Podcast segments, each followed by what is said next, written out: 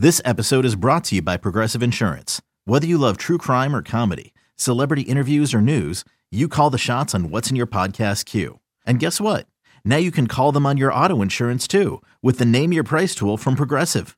It works just the way it sounds. You tell Progressive how much you want to pay for car insurance, and they'll show you coverage options that fit your budget. Get your quote today at progressive.com to join the over 28 million drivers who trust Progressive. Progressive Casualty Insurance Company and Affiliates. Price and coverage match limited by state law. You could spend the weekend doing the same old whatever, or you could conquer the weekend in the all-new Hyundai Santa Fe. Visit HyundaiUSA.com for more details. Hyundai, there's joy in every journey. What's up, everybody? How you doing? That, I started out kind of weird. Hope everyone's doing well. The Upper Hand Fantasy Podcast. Uh, this is Faraz Siddiqui. I'm here with Zach Rizzuto. Uh, we're going to be going over uh, our top waiver wire pickups for Week Eight. Uh, we are basically at the halfway point uh, of the fantasy football season, um, which is crazy to say, right? Yeah. Uh, I would say, like, you know, scoring has been down. You know, a lot of injuries this week, so there's a lot of pickups to pay attention to for this week. A lot of news right over the last 24 hours or so. We had a, yeah. a, an interesting game last night so we got a lot to get to. So let's just jump right into it. Uh let's start with last night's game. Uh mac jones man he got benched early in that game uh after an interception. Um you know from the moment the game started uh bailey zappe had his helmet on right he was standing on the sideline ready to go right uh uh, he'd come in pretty soon. So they ran the ball. You know, when it's funny because like when Mac Jones was in there, they ran the ball like on third and ten, right? Yeah. You know, it's like, all right, well, if you're gonna do that, I don't think you trust Mac Jones right now. Um, and then on the next drive, he threw a pick, and then after that, Bailey Zappe came in. You know, they started, you know, giving Bailey Zappe better plays. You know, it seems like it was self, it was some sabotage going on over there. Bailey Zappe had a wide open Rhamondre Stevenson, then had a wide open Jakobi Meyers, who he almost missed, by the way you know, yeah, on that on that catch. Thank, thanks to Jakobi Meyers who made a spectacular catch against absolutely nobody uh, for to get that touchdown. Yeah. Um, but but Zappe didn't look great in the second half, right? Like in the first half, you know, it was a lot of excitement. You know, he led two touchdown drives, which is great. But uh, you know who did look good? Justin, Justin Fields. Fields. Yeah, finally. Uh, right? He is a waiver. He is a waiver wire pickup this week at quarterback. Uh, and we'll talk more about him as a waiver wire pickup in a bit. Uh, but first, like, what did you think of what you saw from Justin Fields last night? I think this is what I've kind of been waiting for. you know, I, I I didn't go too far on record with this, but I was talking within my group. You know, no one can hold me to this, but I was saying that you know Justin Fields has the potential to be this year's Jalen Hurts. You know, fantasy wise, if he could get you know, going in the passing game. And we didn't see that the first few games, but now, not only this week did he look better in the passing game, he did have that one INT, and um, he still struggles a bit with ball security. Not that he lost any fumbles, but he did drop it like a lot last night. You know, he's still obviously going through it. He's running for his life behind an offensive line that isn't really helping him.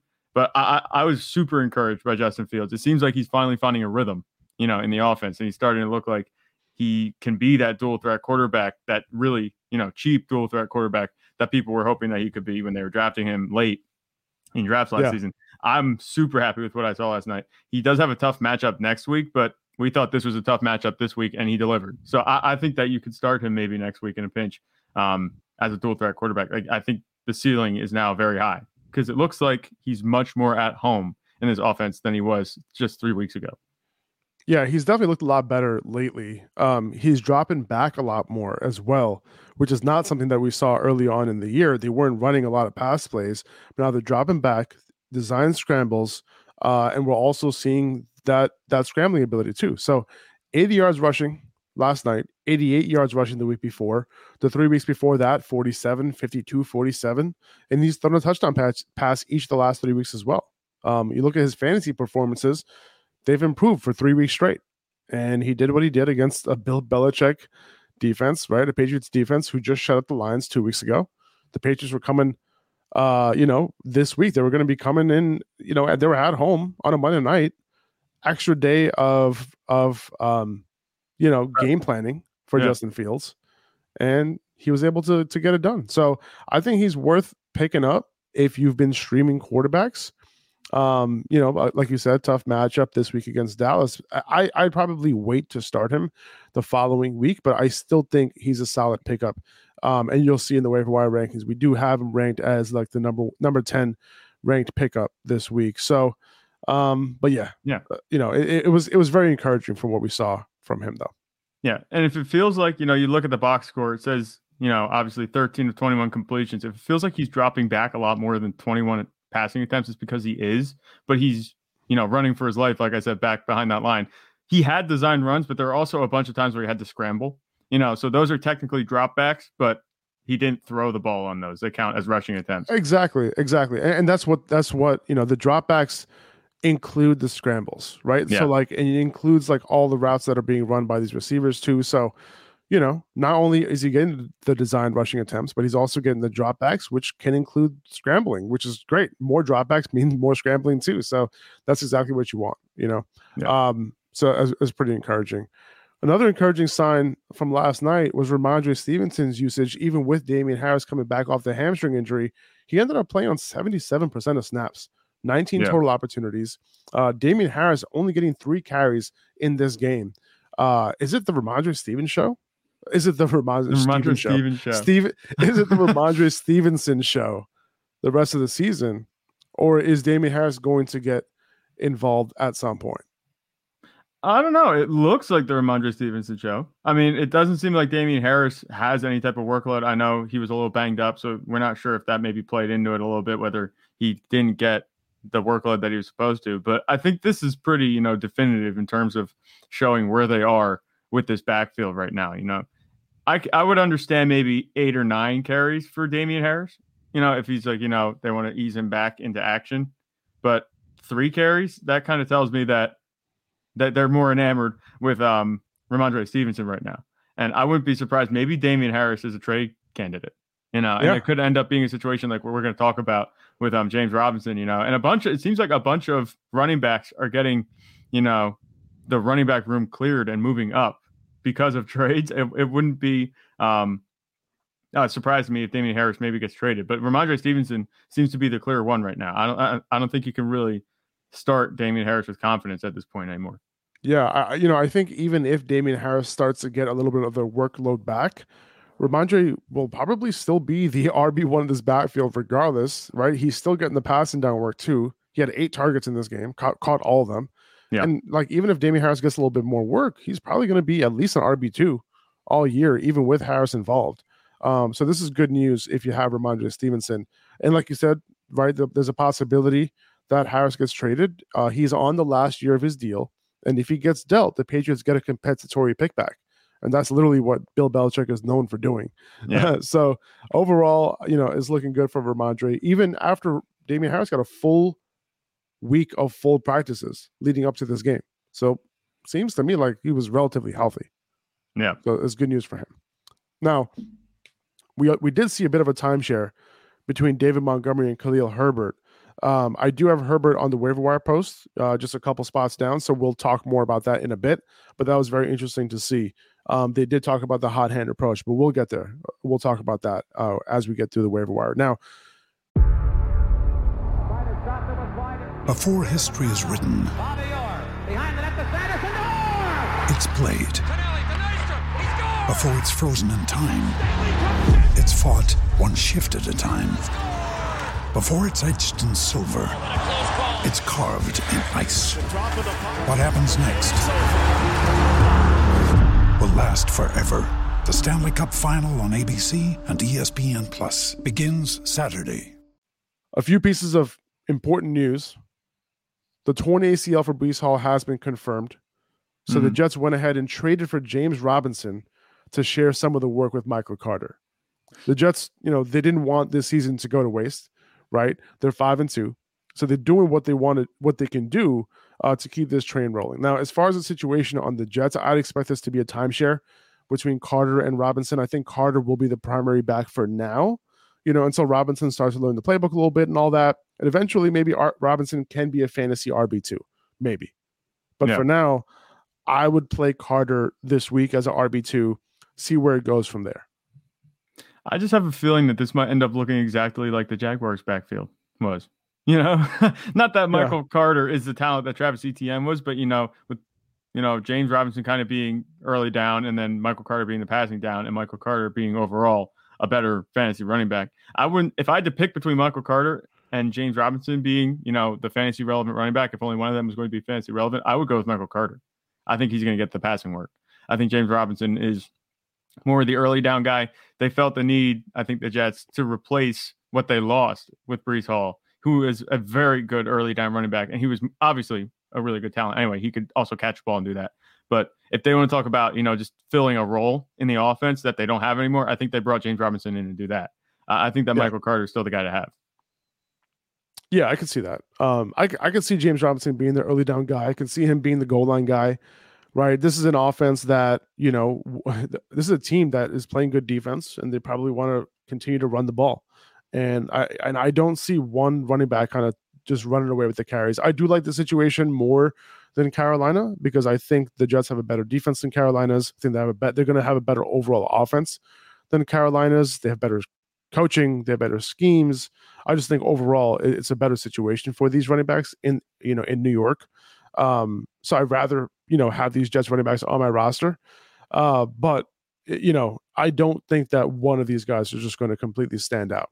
Um, I do think Michael Carter is the more talented back, but it's possible that they don't view him as that early down option, you know, to be the primary right. early down option at least. Right. Now on the Jaguar side, it's RB one season for Travis Etienne, yeah. right? He already grabbed the backfield this past week. It was already headed in that direction, and now it's officially his.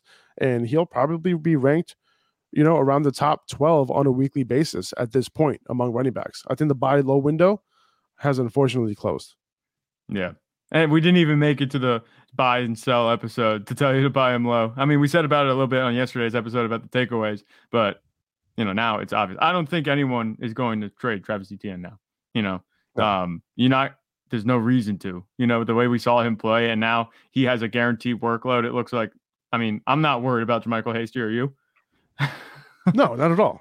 I mean, I think they like JaMycal Hasty enough to where they were comfortable trading away James Robinson. You know what yeah. I mean? Like in case anything were to happen to Travis Etienne, I think they were okay enough. I mean, the Jaguars, you know, depending on if they're winning games or not, make a trade for running back if Etienne were to get hurt. But as yeah. of right now, it, it, seems like you know who know who, who knows if the Jaguars are even going to be close to being a playoff team this year. Um, right. It's not looking great right now. Uh, but regardless, you know, they were happy enough with their backs behind Etienne where they were like, you know what, we can get some value for James Robinson right now. Yeah, they took our advice about trading James Robinson. yeah, but, they um, did. I think that, yeah. I think Doug Pederson listens listens to this episode. I, I think so. listens to this show. I think that's yeah. Um, that's, that's think, what's happening. Do you think JaMycal Hasty is a handcuff at this point or no? Would you? I don't think so. I, I, would. I would not roster him because I don't. I would never expect him to get like a three down type of role. Like the only handcuffs I want to roster are guys that you know you know are going to get the lion's share of the work uh, if they're if the starter were to go down. Right. So l- let's say Etienne were to get hurt. Right. I'm knocking on wood. Hopefully this is real wood. Um, yeah, I'm knocking wood. You know, I, I JaMycal Hasty like he would be a pickup, but I wouldn't be excited about it. Yeah. You know what I'm saying? Mm-hmm. Yeah. So that I'm not. Sense. I'm not. I, I basically think he doesn't have a handcuff. That's how. That's how I look at it. That's fair. The offense. All right, moving on. Isn't that good? Yeah.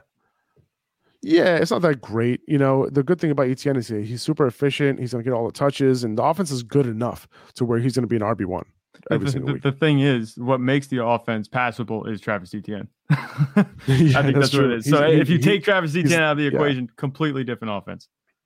It's true. Yeah. Deebo Samuel has a hamstring injury. He might not be ready for week eight. Um, they have a bye week in week nine. So it's possible they hold him out. So just keep an eye on that this week. He was able to finish the game last week. I actually remember when he got hurt and I saw that and I was like, ooh, that doesn't look good. But he he stayed in the game. Yeah. Um, so that means it's not a, a major injury. Maybe he's maybe his hamstring sore this week, but we'll see if they end up, you know, choosing to hold him out just in case there's any re-aggravation or something like that. And they do have the bye week, and then he should be 100% after the bye. But we'll see how that works out. Right. DK Metcalf's injury isn't as serious as it looked. Apparently, he doesn't need knee surgery, but he has a patellar tendon injury that can apparently just be rehabbed. So he, uh, it seems like he will most likely miss some time. Uh, Pete Carroll won't admit that, but he, but be prepared for that. Um, he's always optimistic. Um, the wide receiver who would benefit the most if Metcalf misses time will be Marquise Goodwin, uh, who is a waiver wire pickup that we'll get to. Not super high priority, but he's there. Yeah. Mike Williams is going to be out a few weeks as well with a high ankle sprain. They have a bye this week, but he'll likely be out for a few weeks after that. Uh, you can pick up Josh Palmer, but it doesn't excite me a whole lot with Keenan Allen coming back, Austin Ekeler getting his targets, Gerald Everett getting his targets. Josh Palmer probably be, you know, the fourth target on this team, most likely. Yeah.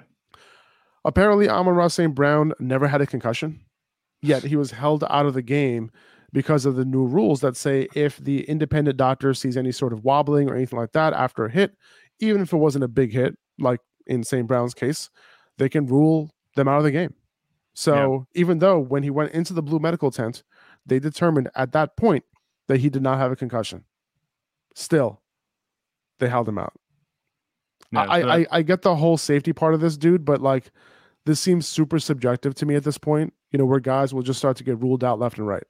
Yeah. Well, what happened was, you know, they had the concussion fiasco with Tua, and then concussion. Who else was stumbling? I know not. It was Nyheim Hines on Thursday Night Football, and they had pretty much that back to back in back to back weeks. So that was a PR disaster for the NFL. I think that they're going to take it super cautious now, and they're not going to really you know, let players back in if it looks like there's a chance that that kind of thing could happen again. Obviously, it wasn't much of a hit to Am- Amon-Ra St. Brown. I think he looked fine. He ran off the field himself and he didn't stumble or anything. And if he passed the protocol, you know, I think it's a little odd that they would keep him out. But I also understand at the same time they don't want to deal with that. Um, so that could concussions could easily end up influencing a lot of fantasy matchups this year, whether they're concussions or not, obviously, because this wasn't you know, after the fact, it's easy to say, oh, there wasn't concussion. Why wasn't he playing? Maybe it was a little bit different. You know, we weren't there. We didn't see what they were looking at. But um, I, I do think that was a little bit of an exercise in caution. They're going to give, they're not going to give the players the benefit of the doubt anymore with concussions. Yeah. Yeah. It, it, it kind of sucks. But at the same time, like from an NFL fan's point of view, but at the same time, it's like you think about the player's safety, you think about them as human beings, you know. Yeah. You kind of have to be on the side of caution if you're trying to be a good person. it's it's easy to get caught up in the numbers right I, here. Sometimes, I, sometimes I have a hard time being a good person, Zach. Especially when I'm around oh, yeah. Browns on, on, on a couple of my teams. Um, Espe- yeah, especially after expected... you trade for him, you move for him, and right, right, exactly. Yeah, that one now, hurts a little bit. he is expected to play this week. Um, he yeah. is in the concussion protocol, but the Lions are expected him to clear before week eight. So that's good news. Right. The Colts have benched Matt Ryan. Yeah, not because of injury, but because he's benched for the rest of the season. He's not coming back in. Okay. Sam yeah. Ehlinger is going to get the start. Uh, he looked good this preseason. Ehlinger did. You know, he threw the ball downfield a lot, rushed a little bit. So he's like, you know, somewhat intriguing, interesting. Um, mm-hmm. But what this does for the offense is anyone's guess right now. I would still assume Michael Pittman's going to get his target share who knows who the second target ends up being between uh between Parris Campbell and Alec Pierce. John Taylor is going to get his. But in terms of whether this offense improves or not, who knows? Yeah. I I, I personally don't see it improving. Um I'm a bit confused. I think it's a little bit early to be giving up on Matt Ryan. You know, the fact that they came out and said that, okay, Matt Ryan, you're benched and you're not coming back the rest of the season and we're gonna have Sam Ehlinger at quarterback. I think that's a little odd, especially. I mean, they're th- they haven't been good, but they're still three, three, and one, and they're in the thick of the playoff race. You know, at least in the division race in the AFC South. Like, there's no team that's far and away the best team. I don't think. I mean, the Titans are on a bit of a hot streak, but they're only a game behind. I, I think it's a little bit confusing. Maybe the Colts are fed up. They don't want to run the carousel anymore at quarterback. They don't want to be picking up guys at the twilight of their careers and then just drop them off, trade them or whatever. Maybe they want to just see what they have. If they if there's anything with Sam Ehlinger, um, if he could be their guy or not.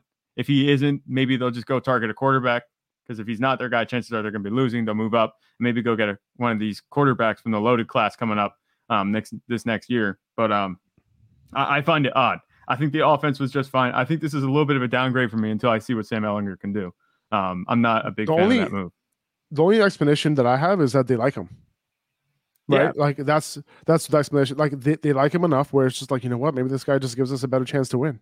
Maybe he can create more plays. Maybe he can get out of the pocket, rush a little bit, you know, things like Yeah. that. Create a little bit more of a dynamic offense rather than just that statue in the pocket, you know, type of offense where you're throwing the ball 50 times a game. And you might Yeah. not want to do that. You know? I- so that, that that's that's my only guess. there's there's that. It also now now to think about, you know, Matt Ryan has turned the ball over a lot.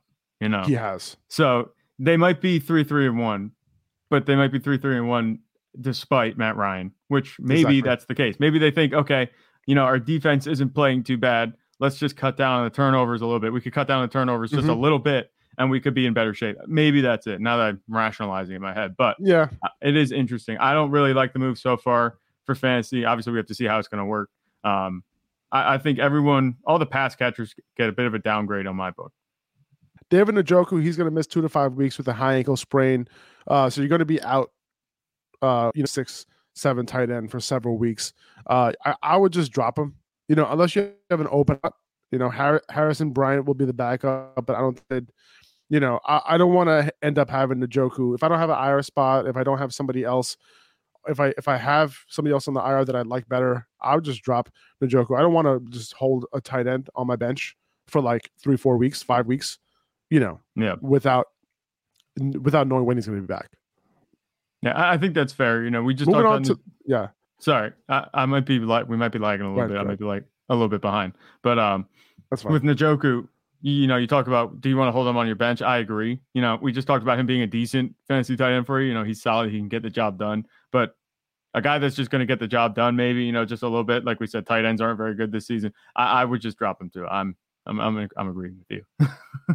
Yeah. Yeah, and we have a couple tight ends on the waiver wire list here that we'll get to. We have some streaming tight ends that we'll get to as well uh, after we go through the top twenty. Um, but I do have two. I have two tight ends on this top twenty list for the waiver wire pickup. So let's get right into it.